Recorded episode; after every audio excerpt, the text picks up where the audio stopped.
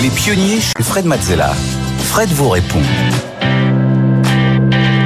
On continue avec vos questions. Chaque semaine, vous pouvez me transmettre tout ce qui vous passe par la tête en termes de questions, que ce soit sur euh, l'écosystème des startups, le financement, euh, toutes vos problématiques d'entrepreneurs. Euh, je suis là pour y répondre.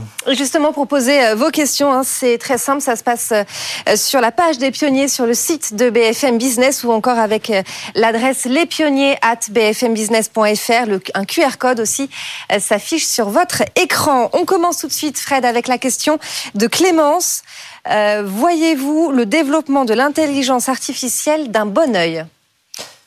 Alors, ce qui est sûr, c'est que ça change beaucoup de choses. Alors, l'intelligence artificielle, c'est un vieux concept, hein, entre guillemets. Enfin, ça fait 40-50 ans que c'est c'est euh, à peu près compris. Ce qui change vraiment aujourd'hui, c'est qu'on a euh, à notre disposition beaucoup, beaucoup, beaucoup de données qui permettent justement de nourrir euh, l'intelligence artificielle pour la rendre. Euh, alors, j'irai pas jusqu'à dire intelligente, mais en tout cas euh, une certaine forme de, de, de compréhension et d'assemblage de, de questions-réponses.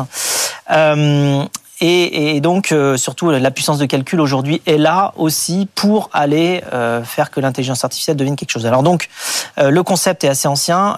pour ce qui est de la, la vision, il y a des, des, des personnes très très très très influentes et, et, et, et proches du génie qui ont formulé leur vision. Alors Jack Ma, pour lui, il dit de toute manière, les machines, ce sont des puces et les hommes ont un cœur, donc ce ne sont pas les machines qui vont gagner.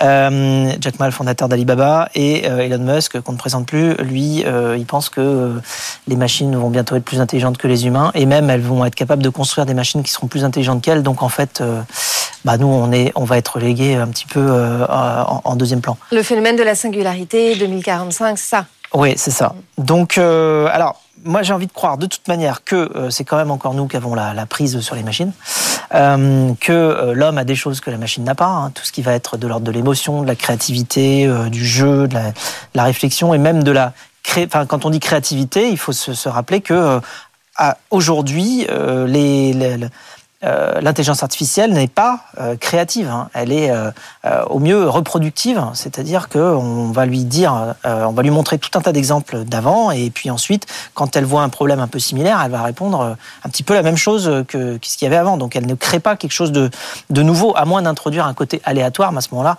est-ce que l'aléatoire, c'est de la créativité? C'est encore un autre sujet. Donc tout l'enjeu, ça va être pour nous, de toute manière, de mettre euh, eh bien, la technologie au service de l'humain et pas l'inverse. Il faut être très vigilant. Euh, je pense que c'est aussi important d'aller euh, justement euh, faire en sorte de contrôler euh, les, les aspects éthiques de, de tout ce qu'on peut développer dans ce domaine-là euh, pour justement éviter de se faire euh, déborder. C'est un outil très puissant, mais je pense que comme tous les outils très puissants, eh bien c'est c'est une épée à deux bords. Enfin, c'est à double tranchant. Mmh. Allez, on poursuit avec la question de Fabien.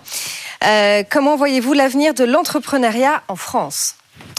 Alors euh, je le vois bien. Euh, en fait, ça a quand même beaucoup beaucoup bougé sur les dix dernières années. Euh, on voit qu'il y a beaucoup, enfin un dynamisme très très fort. Donc déjà, l'entrepreneuriat est beaucoup plus accessible aujourd'hui qu'il ne l'était avant. Hein. Monter une société aujourd'hui, c'est beaucoup moins compliqué dans le sens où il y a beaucoup plus d'assistance et il y a aussi beaucoup plus de financement. Aujourd'hui, c'est possible et on a même 42% des 18-30 ans qui ont envie de le faire, de créer une entreprise euh, assez rapidement, même juste après ses études, d'aller trouver un incubateur dans lequel on va pouvoir avoir des, des, compétences autour de nous, du conseil, euh, des coachs, des gens qui vont pouvoir nous accompagner, puis aussi nous donner certains moyens pour se développer, aller chercher du financement euh, en faisant euh, une bonne présentation de, du produit ou du service qu'on veut créer, en faisant un bon pitch, en faisant une, enfin voilà tout, tout, tout son travail. On peut aller chercher des sous pour justement commencer à structurer et la, et, et la mise sur pied du produit et l'équipe. Euh, alors au-delà de ça, euh, bon, c'est plus accessible. Ça reste compliqué. Hein. Enfin, l'entrepreneuriat, de toute manière, c'est jamais simple. Mais euh, en tout cas, c'est plus accessible. Ensuite, il y a un côté coopératif. Il va falloir aussi que euh, au niveau européen, on ait plus de, de, de, programmes plus larges et que ce soit pas justement que français. On a la chance d'avoir justement euh, une zone géographique qui est assez grande, qui est assez puissante économiquement et qui peut être un terreau pour se développer, pour développer des solutions mondiales très bien, même si évidemment la complexité des différentes langues différentes manières de faire, y compris des, monnaies ou des, unités en Europe, rend et de la culture et du travail et de tout, tout ce qui peut être différent rend la chose compliquée. Mais enfin, c'est quand même aussi une chance. Et puis surtout en France, on a aussi un état d'esprit un petit peu champion de l'impact. on a ce qu'on appelle maintenant évidemment toutes les sociétés impact by design, donc construites pour avoir de l'impact, donc en environnement, en social, en santé.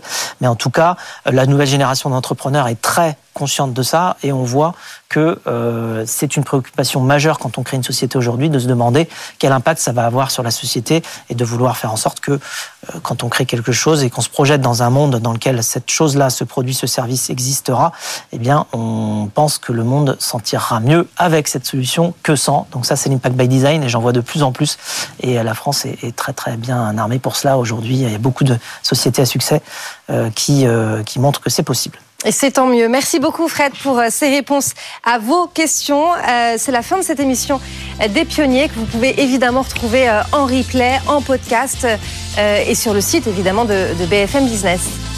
Oui, vous pouvez donc envoyer vos questions et même nous suggérer sur cette page des pionniers eh bien, les prochains invités et aussi candidater pour le pitch. Enfin, vous pouvez tout faire. Voilà, c'est aussi votre émission bien sûr. À la semaine prochaine.